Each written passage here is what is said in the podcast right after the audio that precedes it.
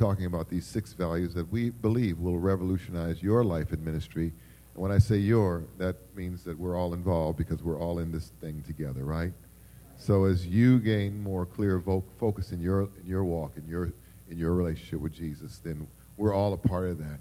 And so we've been talking about prayer, and we started last week. And let me do just a little bit of review, and we'll get kind of get to the middle of that message where we were. I was challenged in, in teaching on these values because there some of these, like for instance, prayer represents a huge body of biblical material and a lot of different perspectives and a lot of different things that that I have taught and preached about prayer that could be said about prayer. You know that you know that's right. There's a lot you can say about prayer, and people get hyped about prayer whether or not they do it or not. But the Lord took us to the book of James and to his rather brief statement about this man Elijah and how that applies to us. Because the point about the point in this message is what is God saying to you and to me right now with regard to prayer that will make a real difference in the way that we that we connect with prayer and that we move forward. Do you understand what I'm saying? Sometimes from my perspective it's like I find myself trying trying to communicate in ways that will motivate us to kind of break the inertia or the, the malaise that comes from just living and doing business as a church. Because we go through a given year and we, there are all the things that we do as, as the church. You know, we, there are the prayer events and, and the prayer times, and all of those things are wonderful. And, and our congregation is generally very responsive, but you know, still there's a, there, there are points when you feel like we're, you know, individually or corporately that we're, we're stuck and we want to do something, we want to experience something fresh and new. We want to kind of go to a, a, another level. We want to go to another, another plane of experience and, and, and probably more so with regard to us as individuals. We talk one reality corporately, but with regard to our personal lives and the way this stuff works for us personally we find ourselves sometimes needing to be kind of a little kick in the seat of the pants, figuratively speaking, obviously. And so that, that was, that, that was my, my prayer was like, Lord, what are you saying to us? What is it that you want to say to us right now in 2013, in the middle of the year? And as you have been kind of troubling the waters around us with regard to growth and forward movement, because there's a degree to which I think we, we, we have kind of got a little stagnant because we just are trying to do the work of ministry, trying to raise funds, trying to preach the gospel, trying to bless people, trying to serve. And, and you, we come up against various walls and, and challenges. And sometimes we say, how do we meet those challenges? How do we deal with those obstacles? How do we reach new folks? And we find when we, you know, and people, it's easy to sit on the sidelines and and talk about stuff as though it's easy to do. And, and it's so funny because someone asked me yesterday, this is the, the, the politically correct thing you're supposed to ask pastors. Well, is your church growing? And it's like, and I understand kind of where that comes from, but it's like, that goes back to the 90s church growth movement and the and, and that was just kind of the thing to ask people and, and the question the answer for me is always going to be yes you know why because even in seasons where we have not grown numerically if we have not grown spiritually, then I may as well hang up my hat. And I believe that we have grown consistently. And there's some of you that are growing by leaps and bounds, and that's the thing we do. If we, if I can't get the numbers working the way I want, uh, then I'm going to do the other. You, you do what you can do until you can do better at what you want to do. And so, what if I can't do anything else? I can I can lead this congregation deeper in our walk with Jesus, deeper in our understanding of the Word, deeper in our apprehension of spiritual truth, deeper in our commitment to serve. And what we've done in the last year and a half, two years, one of the things that where God has in, caused us to grow spiritually is that we have begun to reach out outside of these four walls and reach out into the surrounding community and to give out some stuff and to share some stuff and to try to help some people and to try to get to know some people that we don't know. And you and when you do that, amen. When you do that, you realize that ministry is not the walk in the park that a lot of people think it is.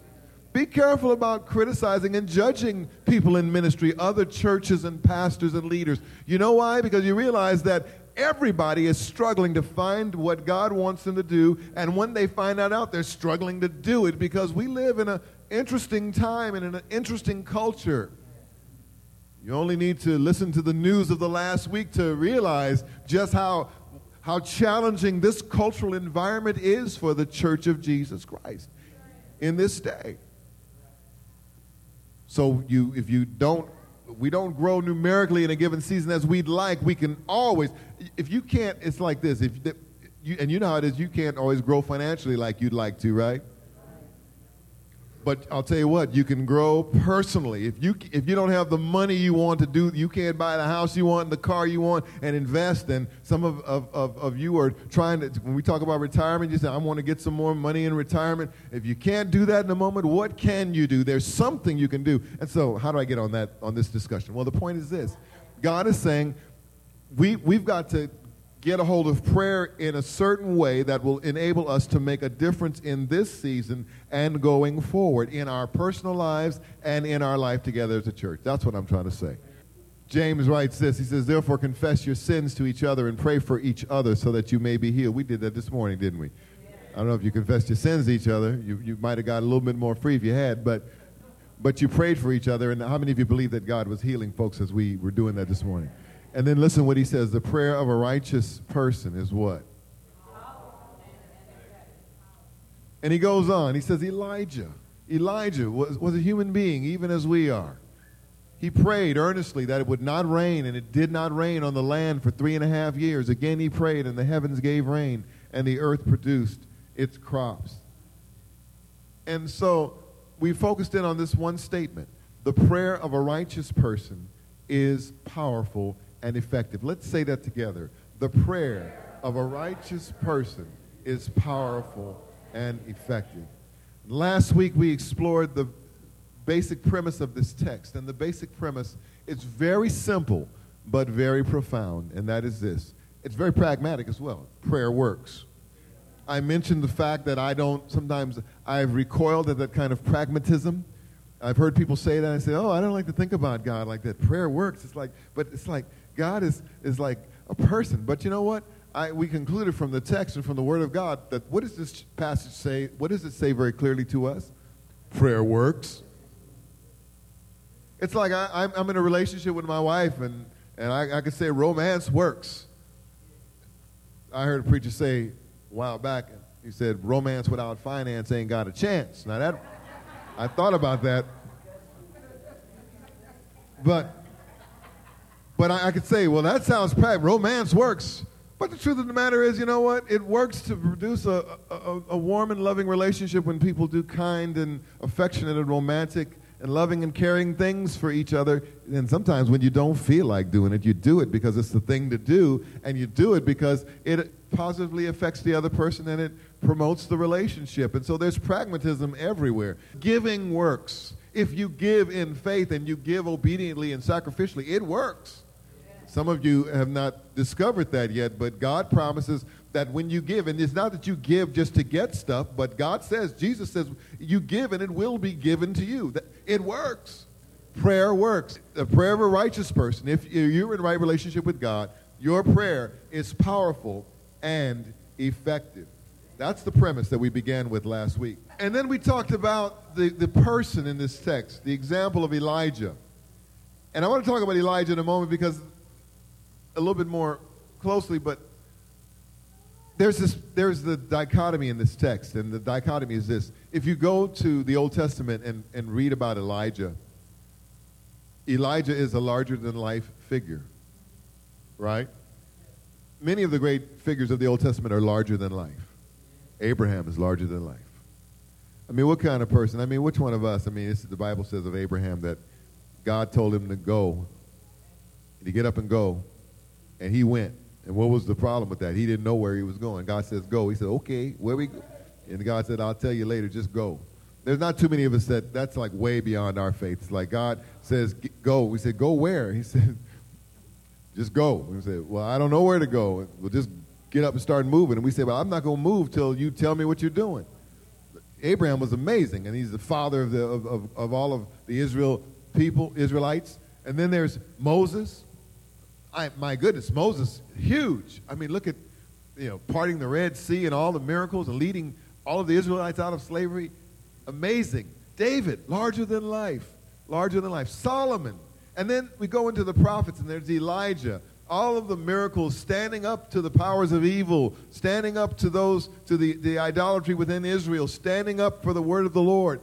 Uh, Elijah, larger than life. But the thing that's interesting about this text is that while on one hand, Jewish people knew to revere Elijah because of his prophetic history, what is James saying to us? As awesome and as powerful and as faith filled and as anointed and as blessed and as and as mighty as Elijah was, he was a man just like you. He was a person just like you are. He was, the King James says he was a man of like passion, I believe. Some, one, one version says he was a man of similar feelings. He had thoughts and feelings and emotions. You know what that means? Because you think about prayer and you think about getting things done on your knees and becoming a mighty warrior for God in prayer. And you think about the fact that, wow, Elijah was this man of prayer and he prayed that it wouldn't rain and it didn't rain and then he prayed and it would rain and it rained. That's, man, what a man of faith. And you think, well, Elijah must have been the kind of guy that when he prayed like that, he was just filled with confidence and he just, he prayed it and he, he just stood, stood there and watched it happen. And sometimes we read the biblical text and it kind of seems that way, but what James is saying is really beneath the surface, Elijah was, despite all appearances, a regular guy. So maybe in the in the night season, having prayed that it was that it would not rain, and that, with the rain having been withheld, maybe he might have tossed and turned a couple of times, wondering was there going to be an overnight thunderstorm to mess up what he had asked God for because in his humanity, maybe there was just a little bit of fear that crept in. When he makes these bold proclamations, maybe there's just a little bit of, of trepidation that, wow, I'm, standing up for God. And we see Elijah when he, when he, when, when, when, uh, he gets on the run, when Jezebel has him basically on the lam because he's been threatened. We see his humanity when he holds up in a cave and he says, Wow, all the prophets have been killed and I'm the only one left. He's a man. He's a person. He's a regular person like we are. So the scripture talks about all the things that he does. But what James does, he says this, and, and understand this, understand, listen, listen to this carefully.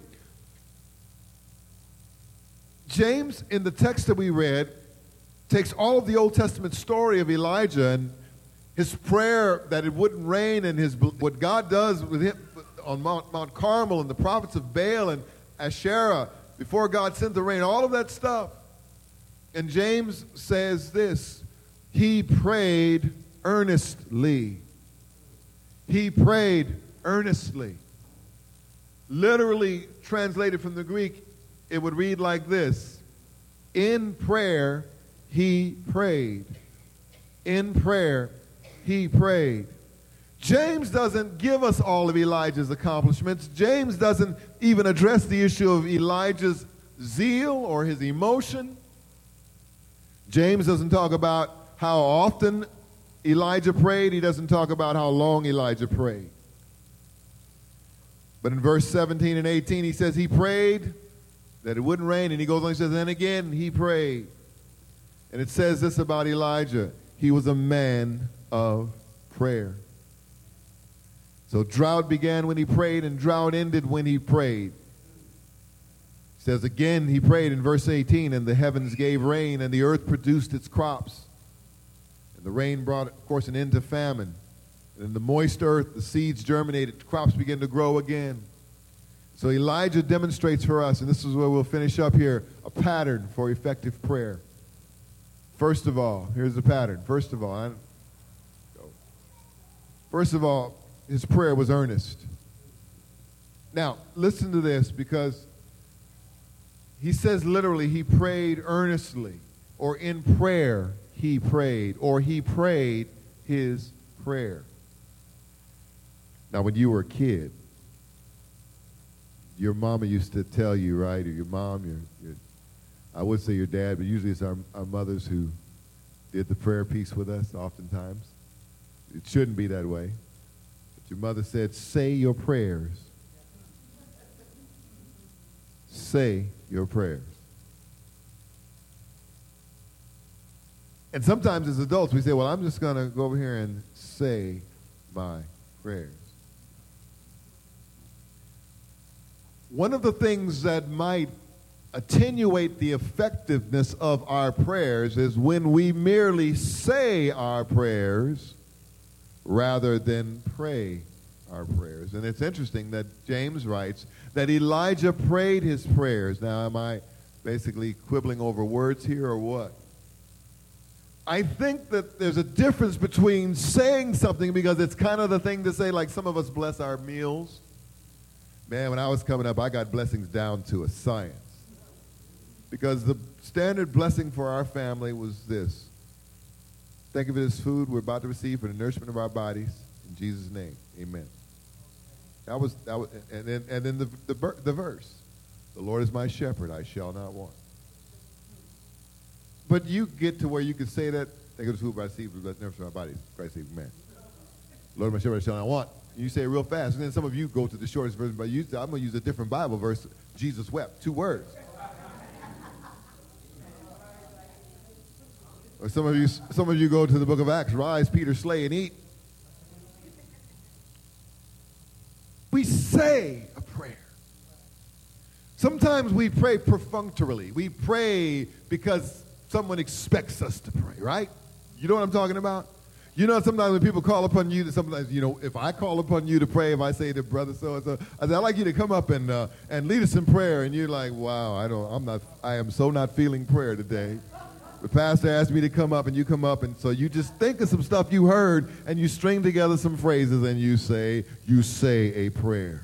There's a world of difference between that and someone who comes up with a burning prayer in their heart with a clear objective before them and from a place of earnestness and sincerity, they're able to cry out and call out to God and call down the powers of heaven. How many of you know what I'm talking about? And that's what happens when we come together sometimes on our first Saturday prayer meetings. And man, the last one was really powerful because what happens is, you know, we're all human. And so in any time, anytime we have prayer gatherings, there could, there could be some prayer saying because sometimes we can just do it because uh, I got to say something. So you just say something you heard somebody say or what you always say. But you know, you can always tell when the, when the Spirit of God is praying through somebody and they begin to, to really call down the power of God. And they ain't saying their prayers, they're praying their prayers. And they're doing it from a place of earnestness and, and sincerity and, and reality and, and, and honesty in their soul. And, and you feel the Spirit of the presence of the Spirit of God in that moment because they're praying their prayers. How many of you know what I'm talking about? And you know what? I think there's times in all of our lives when we'll kind of say our prayers. At times you get on your knees and you and you just I gotta say something because I need to be down here, but man, I'm not feeling it. But the thing about Elijah was that Elijah prayed earnestly, and we need to get to that place of earnestness. And one of the ways we get to that place, that's why we worship God, because as we worship, we begin to condition and prepare our hearts that's why it was so good to pray today, because after a, a season of worship, our hearts are conditioned to pray with a certain kind of earnestness and urgency. So that's why when you go to pray personally, if you, you, know, you want to jump down there on your knees and just start going at it, pull out your Bible and open the Psalms and begin to read Psalms of, prayer, of praise and begin to sing a song of praise and begin to thank God and to worship God and to bless God for what He's done in your life. Begin to give Him some praise and begin to allow the Spirit to tenderize your heart and condition your spirit so that when your prayer time comes, it can, be, it can go forth in earnestness. You can pray your prayers and not say your prayers. How many of you know what I'm talking about? In other words, Elijah meant business with God. Elijah was serious about God. He was serious about prayer. And the way it works with a lot of us is that we're serious about God when we're up against some serious adversity and challenges in our lives, but when things are going well, we're not often as serious and we don't often mean business about God because we're too much into our own business.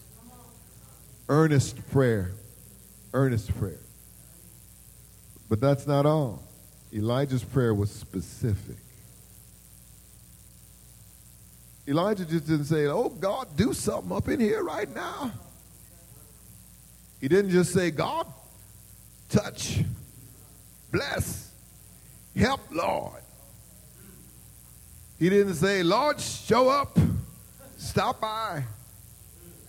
No, there was a specific request. He didn't just say, God, do something, but he asked for something specifically. It says he prayed earnestly that it would not rain, and it did not rain on the land for three and a half years. And one of the problems with our prayers is that our prayers tend to lack this kind of power, this kind of effectiveness, because they are too broad and too unfocused and too general.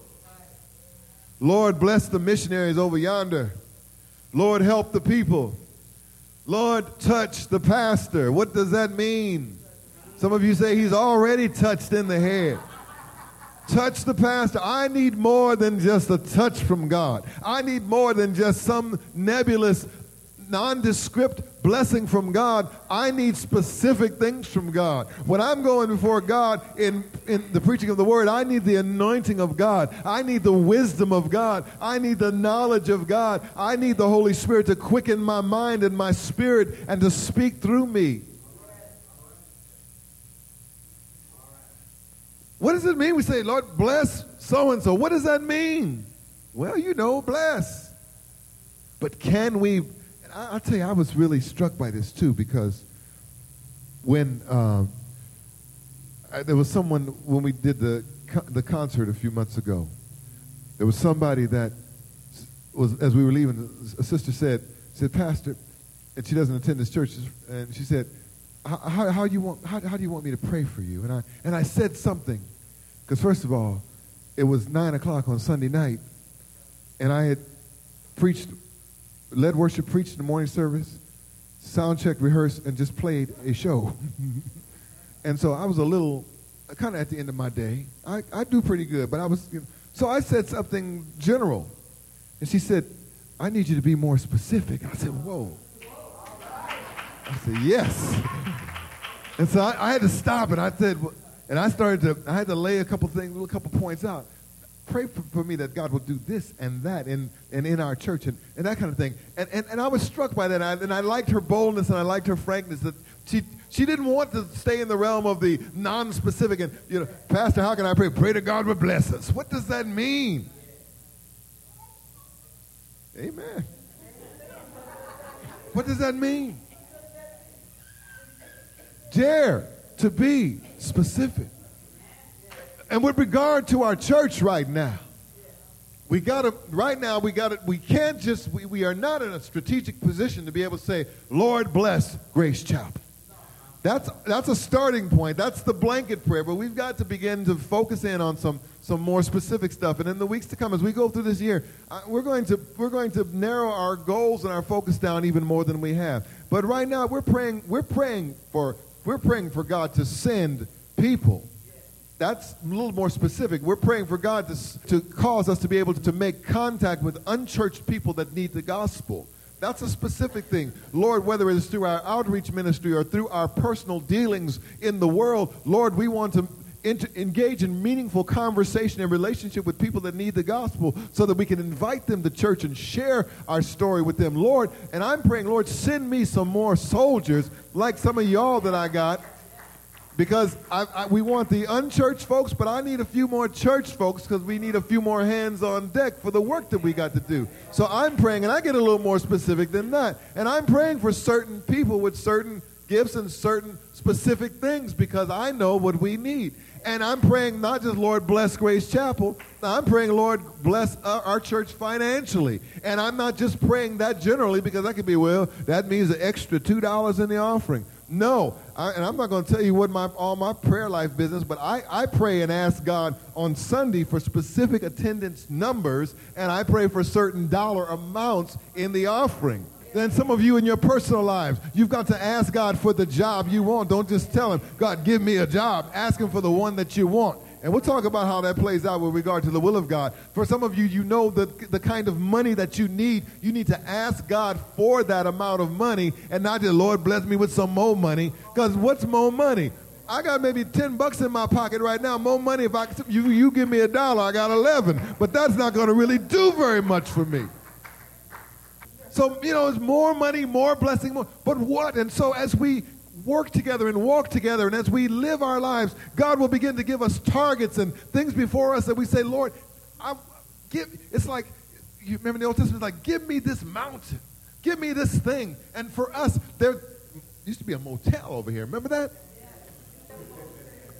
The infamous Centinela Motel. But we didn't have air conditioning, and the windows would have to be open on a hot day like this, and they would be slamming doors and cussing and smoking dope and, and running in and out there and yelling and screaming. And every year the police would raid it and shut it down until somebody else bought it. And then one day we found out it was on the market, and we found out by a miracle because there was no sign. And so we asked, we didn't say, Lord, do something with the motel. We said, Lord, give us that motel. And God blessed us to be able to buy the motel and tear it down because so we got rid of it. And so you got a place to park that we didn't have before. You ask God for what you want. Don't just, you, you, got some wayward, crazy loved ones that need to be saved. Don't just pray, Lord, touch them, bless them. Pray that God would save them and sanctify them and fill them with the Holy Spirit. That God would radically alter their lives and turn them around. That God would deliver them from drugs and alcohol. That God would set them free. Set specific goals and pray. Write it down and keep a record of it so that when God answers your prayer, you can look back at when you prayed it and rejoice and thank God for the answer to the prayer. God wants you to enter into that kind of specific prayer relationship with Him where you begin to ask for specific things and, re- and receive those things Specific. Dare to be specific. Um, I'm running out of time here. And then the third thing is this believing prayer. We'll talk about faith next week, probably for a couple of weeks. Big, important discussion. Because that's a big, that's a big thing that God is doing in us is to help us to recover our understanding of biblical faith. And I talked last week a little bit. I did. A, we riffed a little bit about this thing about how we because there there there are people that have taken certain concepts of the Christian faith and gone off in left field with them and, and gone extreme with them and said stuff that wasn't necessarily true about them. And then so then we allowed the devil to rob us of that whole concept because there are people that went crazy with faith and somebody that needed to go to the doctor and died, and you said that's a shame, and somebody was laying hands on somebody and parading up, up in front of you like they got healed, and it was a sham, and you said that's a shame, and you shook your head and you say, see there, we don't go out for all that, then we don't go out for nothing. We don't believe God for nothing. We don't pray for nothing. We don't ask God. We've abandoned the promise. So we don't want the devil to, to rob us of our belief. But a person who prays knows that God doesn't operate by human logic and human reasoning we determine our goals. We tend to do this by this question What can we do? Or inflected like this What can we do? As a church, and as an individual, but I'm speaking as a pastor, we will never get anywhere. Is that what can we do? There are times in your life when God did something huge for you because you asked him to. And it wasn't based upon your resources and your capability. But we like, well, what, what can we do? We start counting our little pennies up. We start looking at our strength. I've heard people say, well, you know, God ain't ready to bless the church to grow yet. We're not ready. When do you get ready? How do you. The question is not what can we do? The question is what can God do? The question is not how big we are, the question is how great is our God. Howard Hendricks wrote this. He said, The size of your God will determine the size of everything in your theology and everything in your Christian experience. How big, how great is our God? We sing that as a proclamation. How great is our God? But the, put it as a question How great, how large, how powerful is your God? And for some of you, your God, as J.B. Phillips wrote, 50 years ago, your God is too small. Your God is reading the stock indexes. Your God is looking at the state of the economy. Your God is looking at the current state of medical science. Your God is looking at the realities in the world around you. But my God says that He's greater than everything else. And there's nothing too difficult for Him. Myron Rush wrote this. He said, Show me a person with small goals, and I'll show you a person with a small God. Size of your goals reflects the size of our God. When I say something outrageous about what I believe God will do, I tell you that I see this place filled with people. Because the thing about it, sociologically, it's a challenge because it's just when, I studied church growth and studied missiology and all that stuff, there, there, there, there's, there's all these theories and there's homogeneous units. The idea that people like to be with people like themselves. So when I tell you that they're going, that God's going to call together a, a, a, diverse group of all kinds of people, and, and this place is going to be bursting at the seams with people with all kinds of different folks of different, different ethnicities and different socioeconomic classes and all that stuff. We say, well, that that doesn't make sense because according to the according to the statistics, the, the, the body of literature. I know about the body of literature.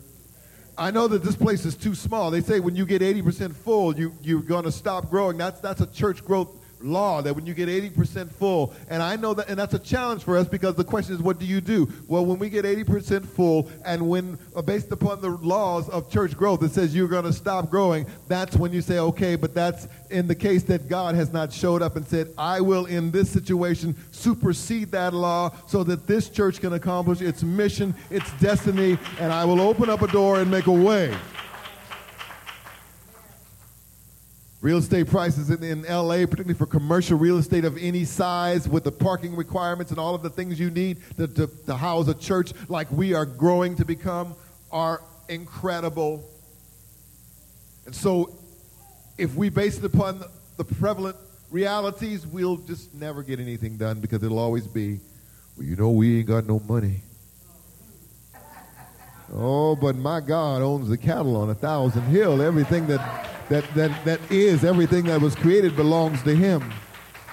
There is no lack, there's no shortage in God. I don't have no, a lot of money, but God owns everything, and there's nothing too great for God.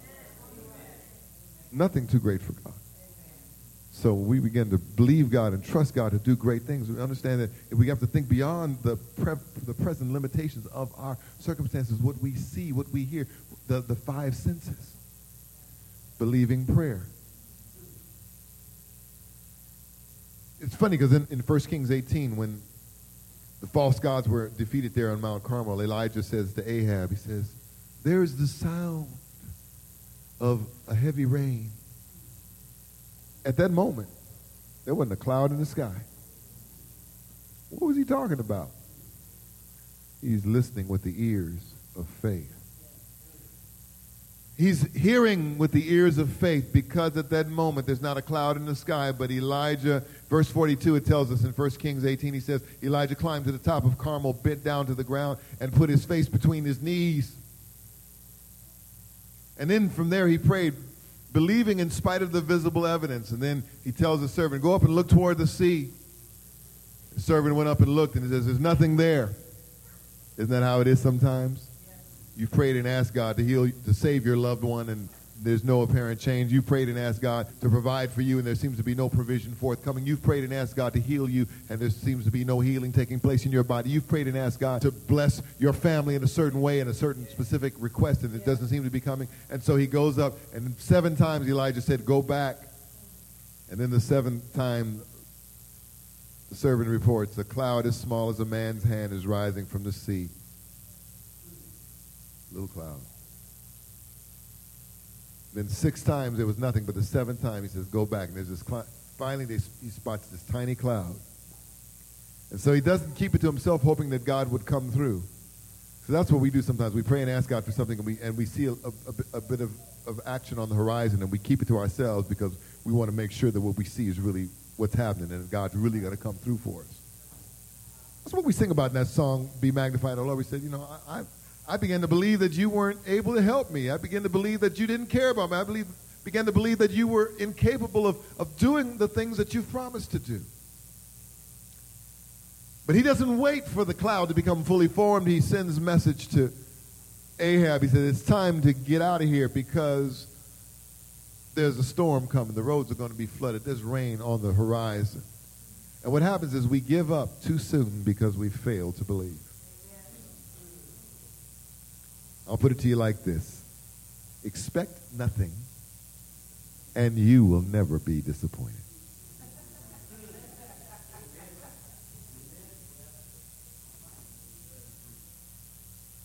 Fourth thing, prayer that understands that understands God's will. The dichotomy is this. I've said to pray for specific things. And I don't think based upon my understanding of Scripture and based upon my relationship with Jesus and my experience with God. It's kind of like this. Some of us are, are hindered or hampered by our fear that we're going to ask for something that's not the will of God and maybe get it and get in a lot of trouble. And sometimes, maybe for some of you, that's happened. I think we should have enough faith and be bold enough to ask for what we believe is God's will for us.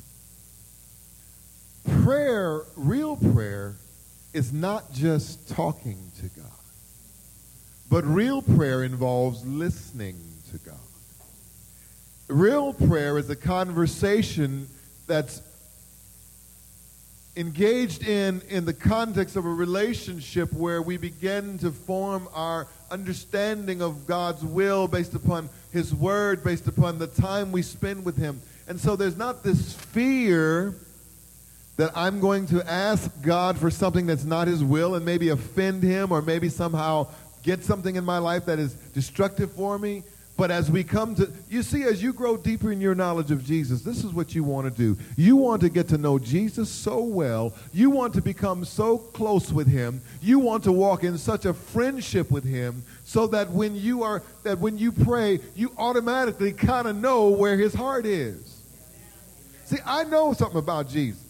I will never pray, Lord, I'm asking you to, if somebody comes in here and needs to be delivered from, from, from drugs or alcohol, or some other heinous bondage in their lives, some work of the enemy. I'm never going to say, Lord, if it's your will, set that person free. You know why? Because Jesus told me, he says, you know what, it is not my will that any should perish, but that all should come to the knowledge of the truth. I, uh, the Son of Man came to seek and save those who are lost. That is my agenda. That's what I'm about. So whenever you encounter a person that needs deliverance, whenever you encounter somebody that needs the gospel, whenever you encounter somebody that needs to be set free, you know my heart, and so you can do my work. You don't ever have to stop and wonder, oh, God, is this your will? Oh, let me be led. Listen, Jesus went forth doing good as the Father led him. You just go forth in that spirit. And, and there's a lot of things. It's like we talk about ministry, we talk about church growth and, and outreach and all those things. Do you think that God has consigned any of us to spiritual mediocrity? Do you think that God has said, I don't really want you to do a whole lot of stuff for me? Because I'm coming back soon. I want you to just take it easy. It's not my will that you should save souls. It's not my will that you should lay hands on the sick. It's not my will, Grace Chapel. Uh, my will for you is this that you should become a complacent little introverted church of people who basically love each other and the world around you can go to hell in a handbasket, but that's all right. You're going to praise your way into heaven and God loves you just as you are. God's will is not that you do something great. It's just that you be you. See, I understand the will of God for his people is that his Jesus said this, this is to my father's my father's glory that you bear much fruit showing yourselves to be my disciples. God's purpose for all of us as followers of Jesus is to bear fruit for the kingdom of God as we stay connected to the vine. That's God's will. And so anything that has to do with that automatically is God's will. And so when you get that thing in front of you, you pray and ask God for it and believe it and go for it, knowing it's the will of God. But you learn that through your relationship and your communion and your conversation with Jesus. It's His will. And so prayer includes this discovery process of the will of God through listening to Him and then asking for what we know to be His will. And then finally, prayer upholds God's honor. Throughout the story in First Kings and uh, the story of Elijah, there is the undercurrent of there's this, this concern, and it's the concern for God's glory on Mount Carmel, Elijah prays. He says, "O Lord, God of Abraham, God of Abraham, Isaac, and Israel, let it be known today that you are God in Israel, and that I am your servant and have done all these things at your command. Answer me, O Lord, answer me so these people will know. You, you hear what he's saying? Answer me so these people will know that you, O Lord, are God, and that you are turning their hearts back again. You see there's a couple things happening here. When your life is blessed, when you are walking in the joy of the Lord, when you are walking in the peace of God, when your needs are met, when your family is whole, when you are whole, when you are walking in God's provision and blessing, and when God is working in your life and through you to be a blessing to others. It's not just so that you can be a happier you. You will be happy. But you know who really gets the glory and the honor for that? Conversely, do you think God is glorified when we are bumbling, stumbling, don't have a clue, distraught, riddled with worry and fear and anxiety, disorganized, life in constant disarray, living under fear and shame and guilt and condemnation because we dare not claim the promises of God. No prayer life, no faith, no belief, living, calling ourselves Christians and living like those who don't have any hope. Do you think that that glorifies God? Do you think that makes God look good? Well, at least that's real. Yeah, that's real bad. Real sorry.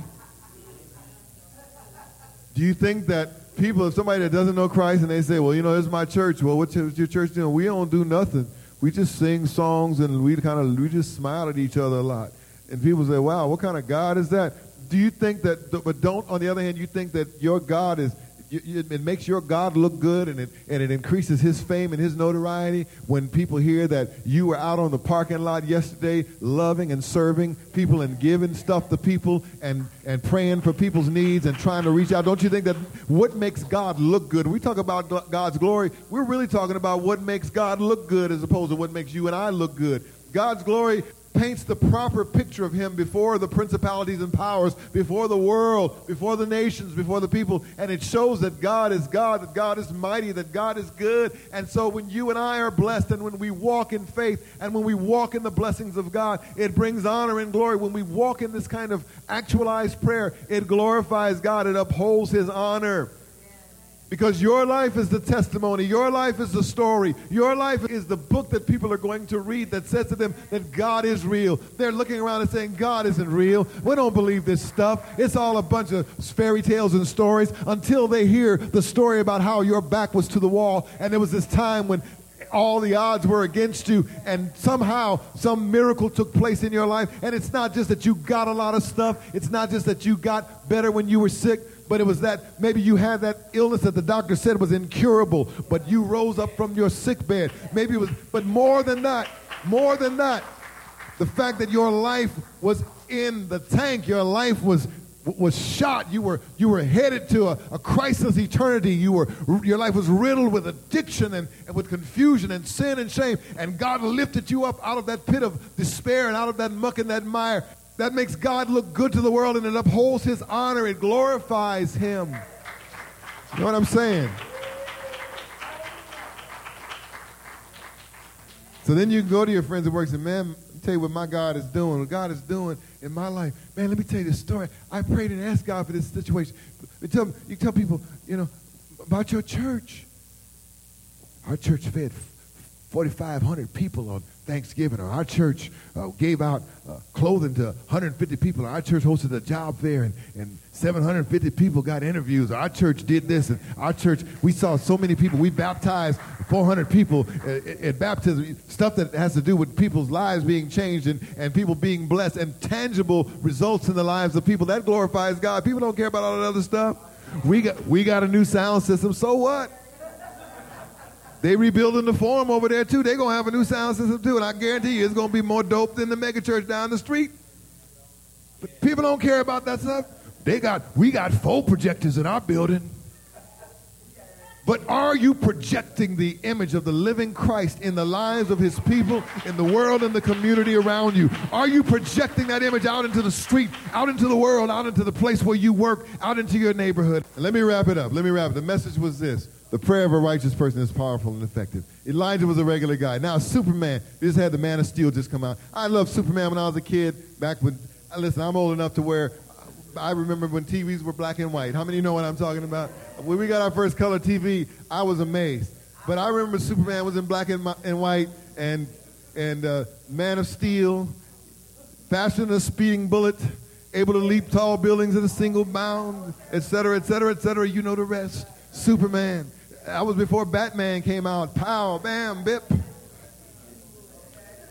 And, and Elijah, you can say he's like Superman. He's like Clark Kent with the dorky glasses, and then he goes into the phone booth in Palestine somewhere, and he comes out at Mount Carmel, and, he, and, and Ahab and, and, and Jezebel. No, what the Word of God is saying, what James said, understand this. You don't have to be a Superman to experience supernatural power in your life and in your world. You just have to be a regular person that's sold out and committed to God. You just have to be a regular person that loves Jesus, a regular person that will dare to ask for what God has put before you, a regular person that will dare to believe the Word of God and walk in a personal relationship with Jesus. That's all it takes. You don't have to be no Superman and sometimes in the church we got all hung up. Everybody trying to be a superman and we say i want to be i want to be a man of faith and power. I want to be god's special servant in his last you know and all of us can be that but you know what? You can be you and you can be supernaturally natural and god will work through your life because the power is not of you but it is of god. Elijah was a man just like you. So guys here's the thing. We don't have to get we don't have to like change the way we talk. So we start hallelujah we thank you oh god that we come to this place on the day uh, you know, that's the way you pray. Go on and pray like that. That's fine.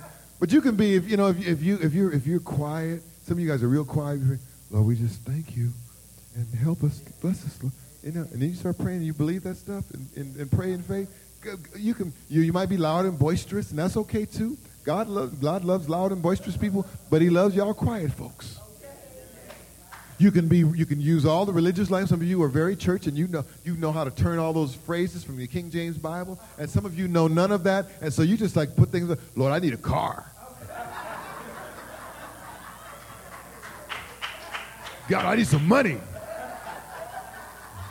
And you think God said, well, you know what, you need to go back and you need to go back to the Baptist church where your mama went to and learn how to say that differently then come back to me. No, God says, no, I hear exactly what you're saying and boom, I, am I'm going to bless you. And whether, you, whether it's a lot of words, because Jesus said, don't think that you're going to be heard for your much speaking. It's not, about, it's not about a lot of words. And you say, Pastor, it's the same way with preaching. Now I'm done. Hallelujah. In Jesus' name. Father, thank you. Thank you for this day. Thank you for your people we're going to do what we're going to do going forward.